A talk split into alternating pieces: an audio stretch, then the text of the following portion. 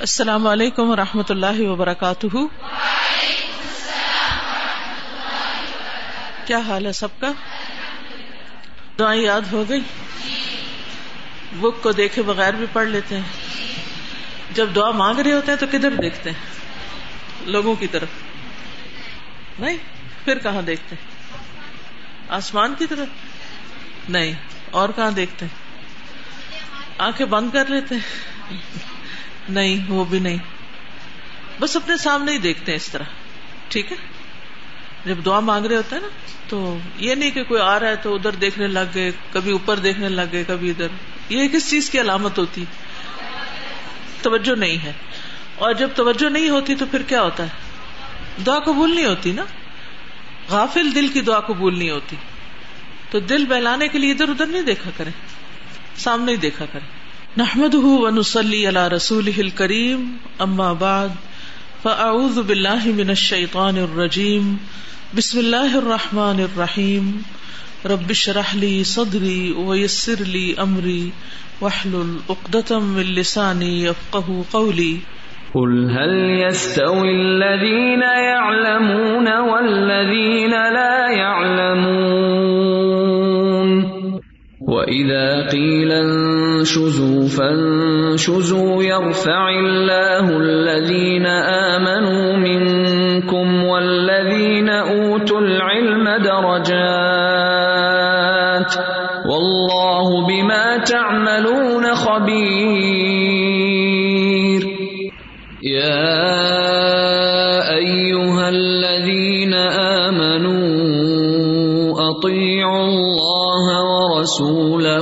ولا تولوا عنه وأنتم تسمعون کتاب اللباس، باب خاتم الحدیدی لوہے کی انگوٹھی کا بیان۔ حدثنا عبد الله ابن مسلمة حدثنا عبد العزيز ابن ابي حازم ان ابيه انه سمع سهلا يقول عبد العزیز بن ابی حازم اپنے والد سے روایت کرتے ہیں کہ انہوں نے سہل کو کہتے ہوئے سنا، سہل بن عبد اللہ الانصاری کو یقول وہ کہہ رہے تھے، جاءت آئی امراۃن ایک عورت الن نبی صلی اللہ علیہ وسلم، نبی صلی اللہ علیہ وسلم کے پاس۔ فقالت، تو کہنے لگی، جئتو، میں آئی ہوں۔ احب نفسی، میں بخشتی ہوں اپنے آپ کو۔ یعنی اپنا آپ آپ کو ہبا کرتی ہوں ایز اے گفٹ دیتی ہوں۔ فقامت طویلن تو دیر تک کھڑی رہی۔ یعنی یہ کہہ کے کھڑی ہو گئی۔ آئی تھی، بیٹھی شاید نہیں، لیکن کھڑے کھڑے اس نے بات کی اور کھڑی ہی رہی۔ فنا ذرا تو نبی صلی اللہ علیہ وسلم نے دیکھا وہ سب وبا اور نظر جھکا لی۔ گویا کہ آپ نے پسند نہیں کیا اس کو۔ فلم مقام پھر جب اس کا قیام لمبا ہو گیا یعنی بہت دیر تک کھڑی رہی فقال رجل، تو ایک شخص کہنے لگا، آپ کے صحابہ میں سے زبنی ہا آپ اس کی شادی مجھ سے کر دیں۔ علم یقن لکا بحا حاجت اگر آپ کو اس کی حاجت نہیں، اگر آپ کو یہ اچھی نہیں لگی، تو آپ اس کی شادی بے شک مجھ سے کر دیں۔ کالا اندک کا شعی ان تصدقہ آپ نے فرمایا، تمہارے پاس کوئی چیز ہے کہ تم اس کو بطور مہر دے سکو؟ کالا کہنے لگا، کچھ بھی نہیں۔ کالا نبی صلی اللہ علیہ وسلم نے فرمایا، انظر، دیکھو، جاؤ، دیکھو بھلا، شاید کوئی چیز مل جائے۔ فضا تو وہ چل دیا۔ ثم رجا پھر واپس آیا۔ فقالا تو کہنے لگا، واللہ، اللہ کی قسم، ان وجد تو شعی ان مجھے کچھ بھی نہیں ملا۔ کالا ذہب آپ نے فرمایا، جاؤ فل تمس پھر تلاش کرو۔ ولو خاتمن من حدید خالوہے کی انگوٹھی کیوں نہ ہو۔ اور کچھ نہیں تو لوہے کی انگوٹھی لے آؤ۔ فضا تو وہ چلا گیا۔ ثم رجا پھر واپس آیا۔ کالا کہنے لگا، لا واللہ ولا خاتم من حدید۔ نہیں، اللہ کی قسم، میرے پاس تو لوہے کی انگوٹھی بھی نہیں ہے شادی کے وقت دینے کے لیے۔ وہ علیہ ہی ازار اور اس کے اوپر ایک ازار تھا یعنی نیچے کی چادر تھی تہبند تھا۔ ماں علیہ ردا ان اوپر کی چادر بھی نہیں تھی اس کے پاس۔ ایک نیچے کا کپڑا ہوتا ہے نا، ایک اوپر کا ہوتا ہے، جیسے احرام ہوتا ہے۔ تو عرب عام طور پر اس طرح کا لباس پہنتے تھے یعنی قمیضیں وغیرہ نہیں، نہ شلواریں، بلکہ ایک کپڑا نیچے باندھا، ایک اوپر باندھا۔ اور بعض اوقات ایک ہی کپڑے کو سارا ریپ کر لیتے تھے۔ اس زمانے میں کپڑے کی ملنے نہیں ہوتی تھی، ہاتھ سے کپڑا بنا جاتا تھا اور بہت کم کم لوگوں کے پاس لباس ہوتے تھے۔ کالا اس دکھا ازاری کہنے لگا کہ میں اپنا اظہار ہی، اپنا تہ بند ہی اس کو بطور مہر دے دوں گا۔ فقال نبی صلی اللہ علیہ وسلم، تو نبی صلی اللہ علیہ وسلم نے فرمایا اظہاروں کا، تمہارا اظہار البستہ ہوں اگر تم نے اس کو پہنا، لم یکن علیہ کا من حشی ان تو تم پر اس میں سے کوئی چیز نہیں ہوگی یعنی تمہارے جسم پر تو کچھ بھی نہیں ہوگا۔ وہ ان لبستہ ہوں اور اگر تم نے اس کو پہنا، لم یکن علیہ من حشی ان تو اس پر کچھ بھی نہیں ہوگا۔ اس عورت کے پاس کوئی نہیں ہوگا یعنی ایک چادر دو کیسے پہنیں گے؟ فتح رجولو تو وہ شخص ایک طرف ہو کے بیٹھ گیا۔ فجلا سا پھر بیٹھ گیا۔ تنہا کا لفظ ناہیا سے ہے۔ ناہیا کہتے ہیں کارنر کو۔ تو ایک کارنر میں ہو کے بیٹھ گیا۔ فجل فرا نبی صلی اللہ علیہ وسلم مولین۔ تو نبی صلی اللہ علیہ وسلم نے اس کو دیکھا کہ منہ موڑ کے جا رہا ہے یعنی واپس جا رہا ہے۔ فامر بھی تو آپ نے اس کے بارے میں حکم دیا فدعیا تو اس کو بلایا گیا۔ آپ نے پھر واپس اس کو بلا لیا۔ فقالا تو آپ نے فرمایا ماں ماں کا من القرآنی تمہارے پاس قرآن میں سے کیا ہے؟ کالا سورت کدا و کدا کہنے لگا، فلاں فلاں سورت یعنی مجھے زبانی یاد ہے۔ لسورن ان صورتوں کا نام لیا اددہ جن کو اس نے گنا۔ کالا تو نبی صلی اللہ علیہ وسلم نے فرمایا، قد ملک تو کہا تحقیق میں نے تمہیں اس کا مالک بنا دیا یعنی شادی کر دی تمہاری اس سے۔ بیما ما کا من القرآن، اس بنا پر جو تمہارے پاس قرآن میں سے ہے۔ یعنی تم اس کو قرآن سکھاؤ گے اور یہ تمہارا مہر قرار پائے گا۔ ٹھیک ہے؟ تو اس حدیث کو امام بخاری اس لیے لائے ہیں تاکہ یہ بتا سکیں کہ لوہے کی انگوٹھی کو استعمال کیا جا سکتا ہے۔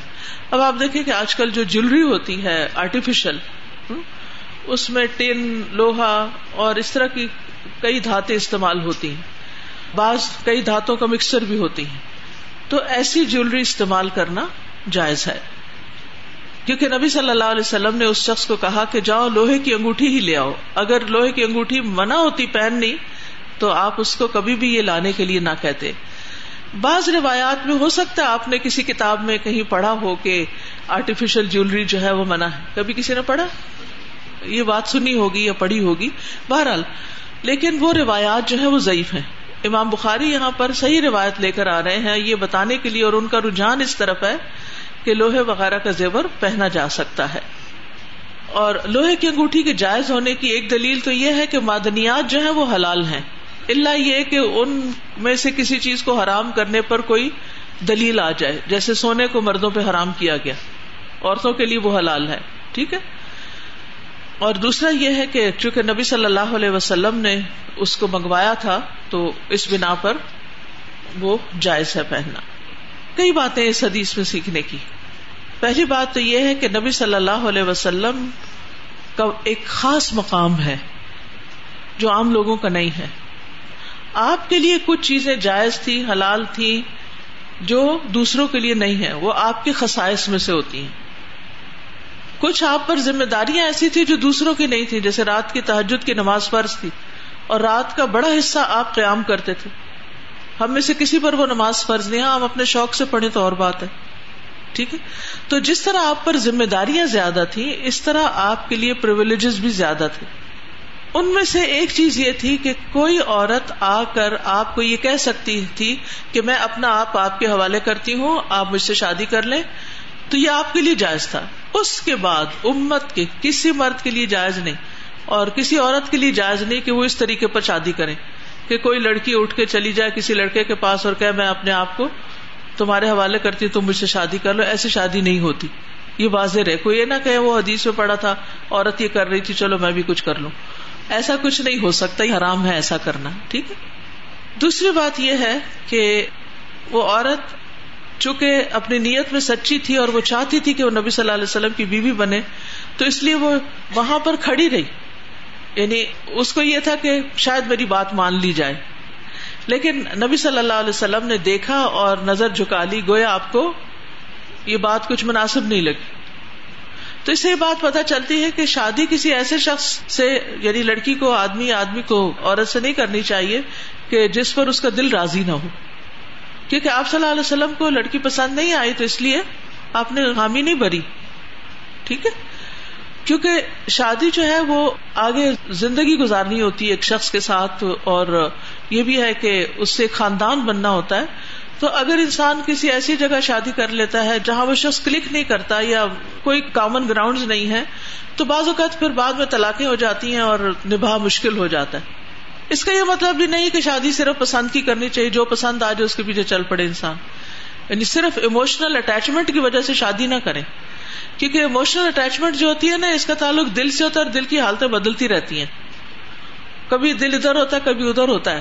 تو پھر جب دل ادھر ہے تو آپ نے شادی کر لی اور دل ادھر ہو گیا تو اب آپ چھوڑ سکتے ایسے تھوڑی ہوتا ہے۔ تو شادی کے لیے سالڈ گراؤنڈ ہونے چاہیے۔ ٹھیک ہے، اس میں پسند کا ایک انصر ہے کہ انسان دیکھ لے شادی سے پہلے لڑکی کو لڑکے کو دیکھ لینا چاہیے، لڑکے کو لڑکی کو دیکھ لینا چاہیے، تاکہ یہ دیکھ لے کہ آئندہ زندگی میں گزارا ہو سکتا ہے یا نہیں ہو سکتا۔ ٹھیک ہے؟ پھر اس کے بعد یہ ہے کہ جب آپ نے نظر جھکا لی تو اس عورت کو پھر شاید ابھی سمجھ نہیں آئی تھی بات، وہ پھر بھی کھڑی رہی۔ تو جب وہ عورت زیادہ دیر کھڑی رہی تو ایک مرد جو آپ کی کمپنی میں بیٹھا ہوا تھا، اس کو خیال ہے کہ چلو میں ہی شادی کر لیتا ہوں۔ اس کی ابھی شادی نہیں ہوئی تھی۔ تو انہوں نے نبی صلی اللہ علیہ وسلم سے درخواست کی کہ آپ اس کی شادی مجھ سے کر دیں۔ پہلی بات جو آپ نے پوچھی وہ کیا تھی؟ دینے کو مہر ہے، اس سے کیا بات پتا چلتی ہے؟ مہر کی اہمیت پتا چلتی ہے اور عورت کے حقوق کا پتا چلتا ہے کہ عورت کوئی کھلونا نہیں ہے، کہ اٹھا کے کھیل کے جب چاپ توڑ کے پھینک دو۔ نہیں، اس کے حقوق ہیں اور ان کے حقوق میں سے ایک یہ ہے کہ شادی کے موقع پر مرد مہر دے گا اور شادی کے بعد اس کا نان نفقہ دے گا۔ اگر وہ نہیں دے گا تو گناگار ہوگا۔ یہ اس کے فرائض میں شامل ہے۔ مرد کی ذمہ داری کیا ہے؟ کما کے لائے اور عورت کو گھر بٹھا کے کھلائے۔ عورت پر کام کرنے کی ذمہ داری نہیں ہے۔ عورت کے لیے جاب کرنا لازم نہیں ہے۔ ٹھیک ہے، اگر اس کے پاس ٹیلنٹ ہے، اسکل ہے، وقت ہے، تو وہ اپنے اسکل کو اچھے کاموں میں استعمال کر سکتی ہے۔ ایز لانگ ایز اس کا گھر متاثر نہیں ہو رہا۔ لیکن ادر وائز وہ مکلف نہیں ہے۔ اگر وہ کماتی ہے تو اس کا مال سارا اس کا اپنا ہے۔ وہ جس کو چاہے دے۔ لیکن وہ آبیسلی شوہر کی اجازت سے ہی جاب کرے گی۔ اگر شوہر کہ نہیں، میں نہیں کرنے دیتا کیونکہ گھر متاثر ہوتا ہے یا کسی بھی اور وجہ سے، تو پھر عورت کو گھر نہیں خراب کرنا چاہیے۔ ہسبینڈ کو آہستہ آہستہ یا تو قائل کرنا چاہیے یا پھر اپنی خواہش پر کچھ عرصے کے لیے پابندی لگا لینی چاہیے۔ پھر اس کے بعد یہ ہے کہ نبی صلی اللہ علیہ وسلم نے اس کو کہا کہ تم جاؤ، کچھ ڈھونڈ کے لاؤ۔ تو وہ ہر دفعہ جاتا اور کہتا کچھ بھی نہیں۔ اس سے آپ اندازہ لگا سکتے کہ اس دور میں کچھ لوگوں کا حال کیا تھا، کہ ان کے پاس کچھ بھی نہیں سوائے ایک چادر پہننے کے۔ کوئی مال نہیں، زندگی میں کوئی چیز نہیں۔ ان کو فقیر اور مسکین کہا جاتا ہے۔ یہ فقیر ہوتے ہیں۔ آج بہت سے لوگوں کے پاس بہت کچھ ہوتا ہے، پھر بھی اپنے آپ کو فقیر سمجھتے ہیں۔ سیلف پٹی کا شکار رہتے ہیں۔ تو یہاں پر آپ نے اس کو تین دفعہ بھیجا۔ تین دفعہ ہی کچھ نہیں ملا۔ لیکن یہ ایک بڑی حیرت کی بات ہے کہ آپ نے اس کو یہ نہیں کہا کہ جاؤ قرضہ لے کر آؤ۔ ہم شادیوں میں کیا کرتے ہیں؟ قرض اٹھا کے شادیاں کرتے ہیں۔ نتیجہ کیا ہوتا ہے؟ جب ٹائم پورا ہو جاتا ہے، قرض لوٹانے کا، لوٹا نہیں سکتے تو پھر جس نے قرض دیا ہوتا ہے، وہ تنگ کرنے لگتا ہے تو پھر کسی اور سے قرضہ اٹھا کے پھر اس کو دیتے ہیں۔ پھر اس کے آگے بھی شرمندہ، اس کے آگے بھی۔ تو بہت دھوم دھام کی شادیاں کرنے کے لیے، فضول خرچیاں کرنے کے لیے قرضہ نہیں لینا چاہیے۔ اپنے وسائل کے اندر رہ کے شادی کرنی چاہیے۔ ہاں اگر اللہ نے دیا ہے تو دس کی بجائے اگر آپ بیس لوگ ولیمے پر شادی پر نہیں ولیمے پہ بلا سکتے، تو بلا لیں۔ نبی صلی اللہ علیہ وسلم کا ایک ولیمہ ہوتا تھا زینب کے ساتھ، تو آپ نے حضرت انس کو کہا تھا، جو بھی ہے باہر سب کو بلا لو۔ تو بہت لوگ آئے تھے۔ تو ولیمے میں کوئی تعداد نہیں مقرر کی گئی۔ لیکن ہمارے یہاں عموماً بہت بڑی جنج یا برات لے کے جاتے ہیں لڑکی والوں کی طرف اور ان بےچاروں کو مشقت میں ڈالتے ہیں، یہ ٹھیک نہیں، یہ اسلامک ٹریڈیشن نہیں۔ پھر آپ دیکھیے کہ نبی صلی اللہ علیہ وسلم دوسروں کی ضرورت کا کتنا خیال رکھتے تھے، ان کے دل کا کتنا خیال رکھتے تھے۔ آپ نے ہر ممکن کوشش کی اس کو فیسلٹیٹ کرنے۔ اچھا کچھ اور ڈھونڈ لاؤ، کچھ اور دیکھو، جاؤ پھر دیکھو۔ چلو ہے کہ انگوٹھی لے آؤ۔ یعنی آپ کیا چاہتے تھے؟ کہ اگر اس شخص کا دل آ گیا تو اس کی شادی یہاں کر دی جائے۔ اچھا اگر ہمیں پتا چل جائے کہ کسی کا دل ہے کہیں شادی کرنے کو، تو ہم سو روڑے اٹکائیں گے۔ یہ کون سی سنت کی پیروی کرتے ہیں ہم؟ ہے نا ہمارے معاشرے میں؟ یعنی اگر پتا چل جائے ماں باپ کو یا کسی کو کہ بھائی یہ لڑکا کسی کو پسند کرتا ہے اور وہاں شادی کرنا چاہتا ہے یا کوئی بتا بیٹھے کہ میں نے وہاں شادی کرنی ہے، پھر تو کہیں گے آپ یہاں تو کرنی نہیں۔ پہلے کھلی چھٹی دے رکھی ہوتی ہے، جو مرضی کرو۔ اور اگر وہ حلال طریقے سے شادی کرنا چاہے تو وہ شادی نہیں کرنے دیتے۔ یہ بھی طریقہ غلط ہے۔ تو نبی صلی اللہ علیہ وسلم کیا چاہتے تھے کہ کسی بھی طرح اس کی شادی کر دی جائے۔ شادی کو آسان بنایا جاتا تھا، زنا وہ مشکل بنایا جاتا تھا۔ آج کل زنا آسان ہو گیا، شادی مشکل ہو گئی۔ پھر آپ دیکھیے کہ یہ اللہ نے آپ کے دل میں خیال ڈالا کہ کیوں نہ علم سکھا کر اسی کو مہر بنا دیا جائے۔ تو آپ نے پوچھا کہ کیا تمہیں قرآن کچھ یاد ہے؟ تو اس کو قرآن کی کچھ صورتیں یاد تھی تو آپ نے فرمایا کیا تم یہ سکھا دو گے اس عورت کو؟ تو اس نے کہا ہاں آپ نے فرمایا یہی مہر ہے۔ کیونکہ وہ مہر کیا تھا؟ سکھانے کی اجرت۔ پھر اسی طرح یہ ہے کہ شوہر کو چاہیے کہ شادی کے بعد اگر اس کے پاس علم ہے تو بیوی کو سکھائے۔ اور یہاں جو مجھے بڑی اچھی بات لگتی ہے کہ قرآن دنیا میں بھی کام آ گیا اور قرآن آخرت میں بھی کام آ جائے گا۔ ہم لوگ فکر سے ڈرتے رہتے ہیں۔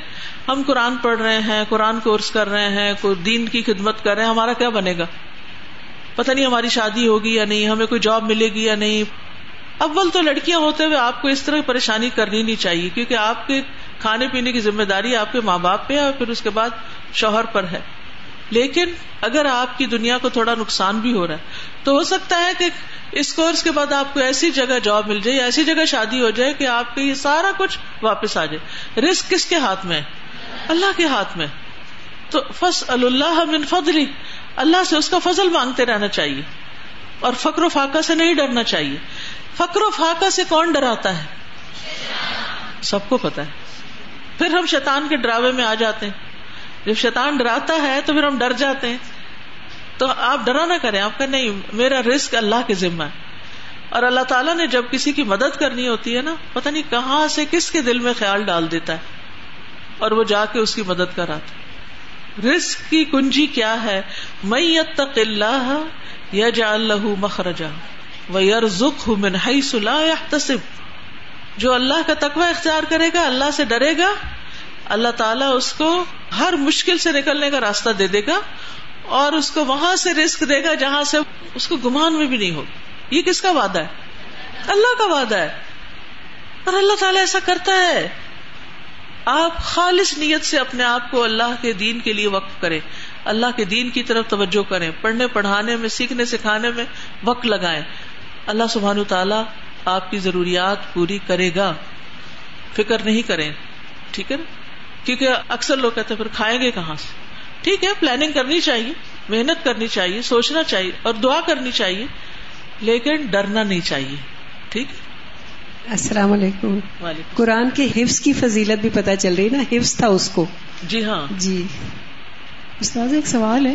لوگ رشتہ دیکھ کے جاتے ہیں اور پھر ہاں یا نہ میں جواب نہیں دیتے تو پھر خود ہی سمجھ لے بندہ کہ نہ ہے۔ ہاں۔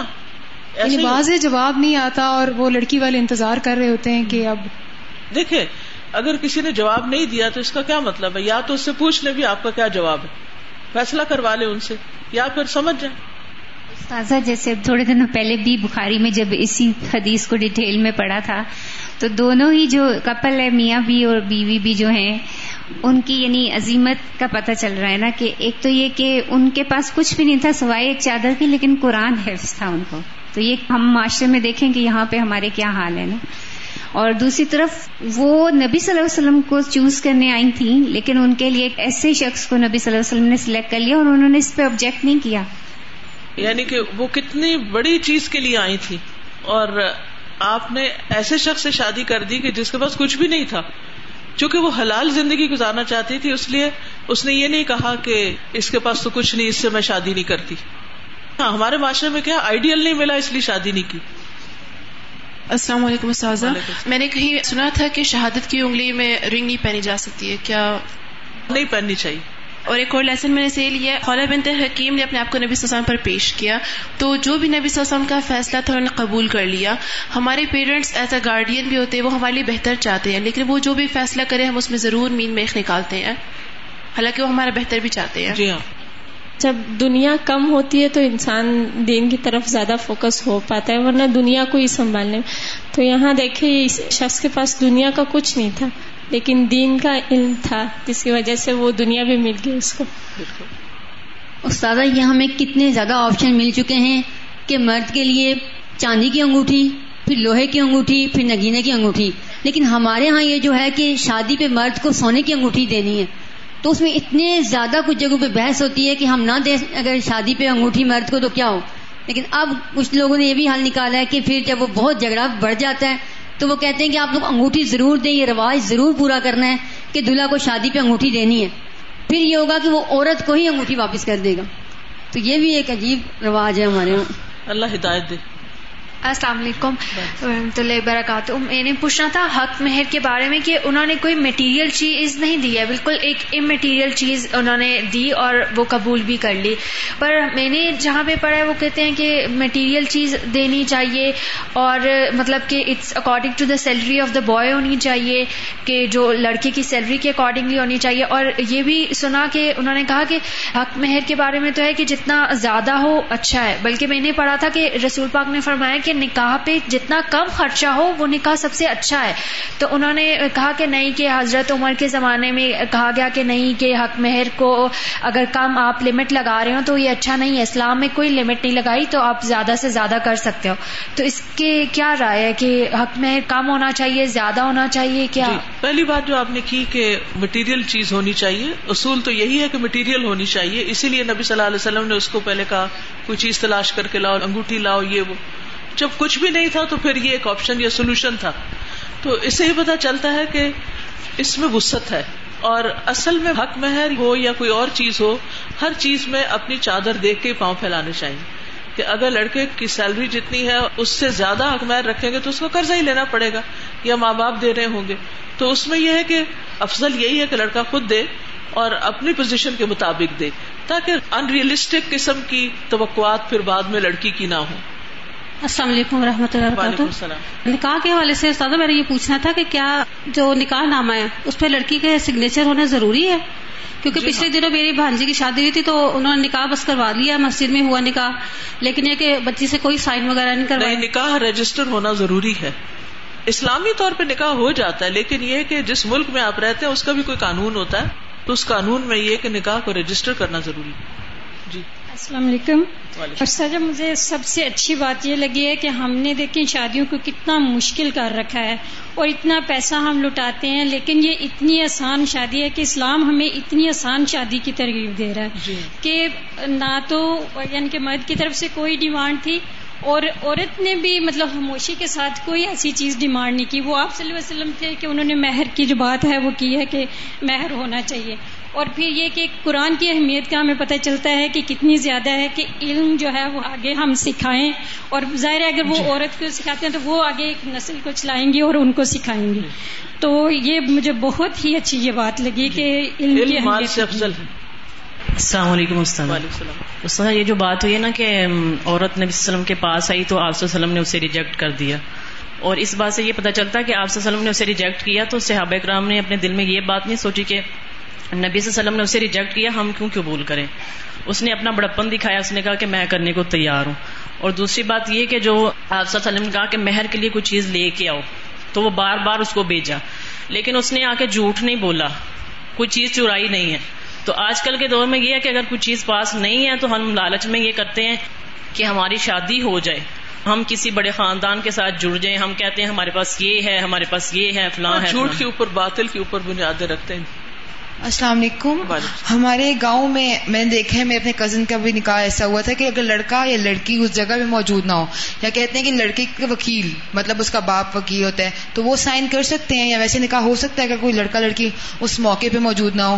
شادی تو جن کی ہونی ہے وہی نہیں ہے تو شادی نکاح ہو چکا ہے ایسے۔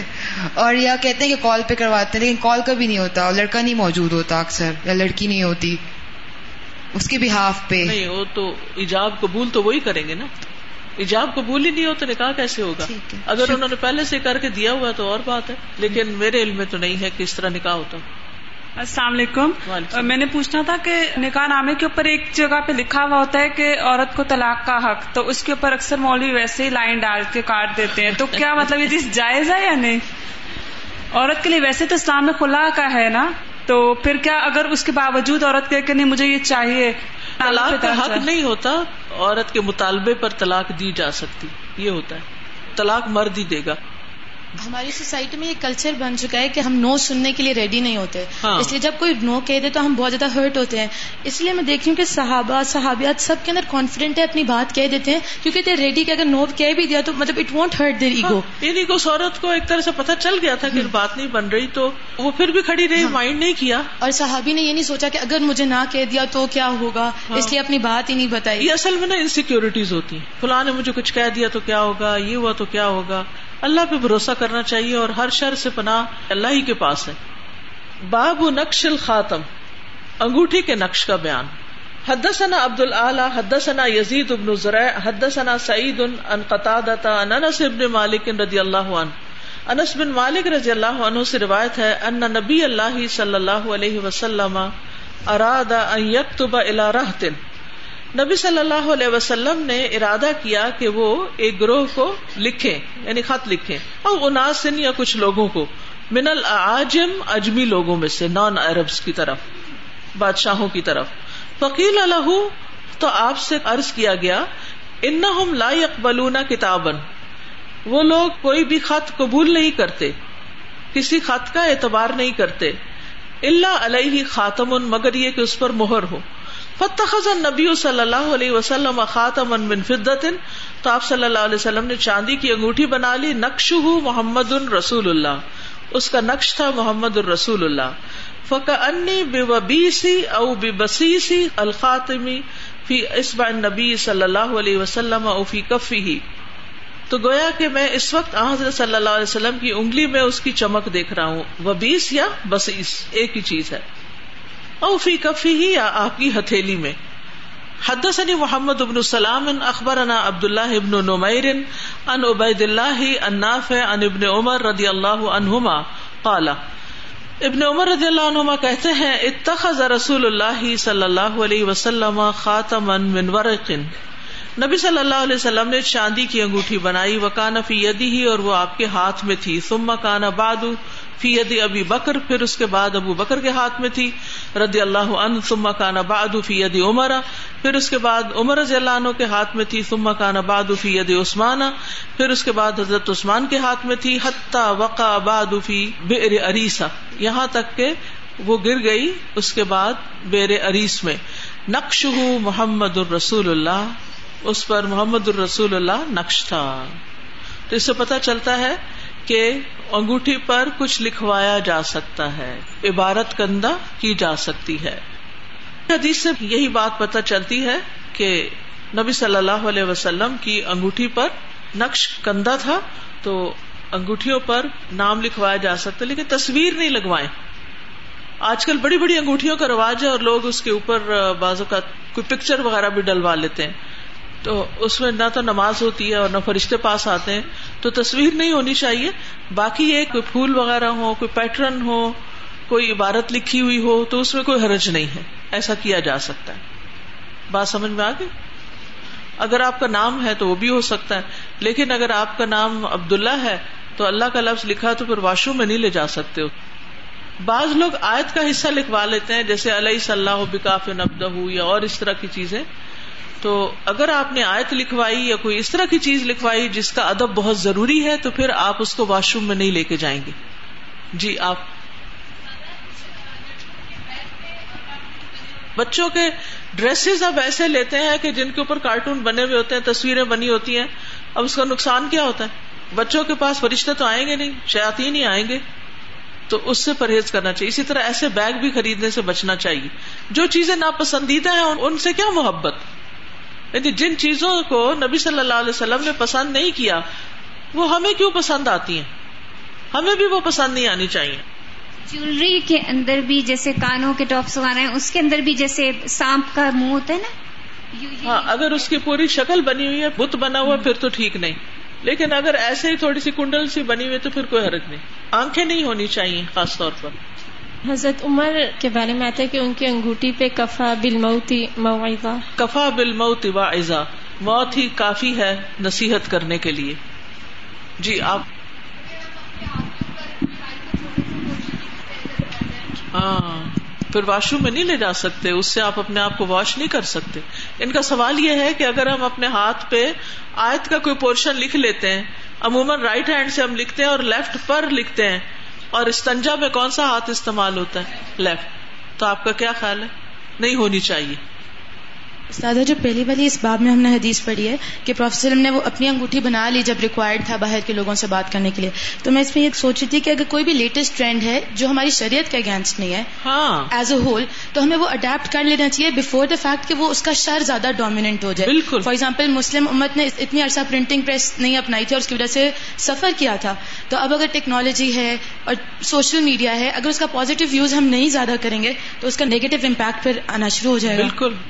یعنی جو ہی آپ کو بتایا گیا کہ نان ارب بادشاہ وغیرہ جو ہے وہ خط پڑھتے ہی نہیں ہے جس میں مہر نہ ہو، تو آپ نے فوراً اس کا حل ڈھونڈ لیا۔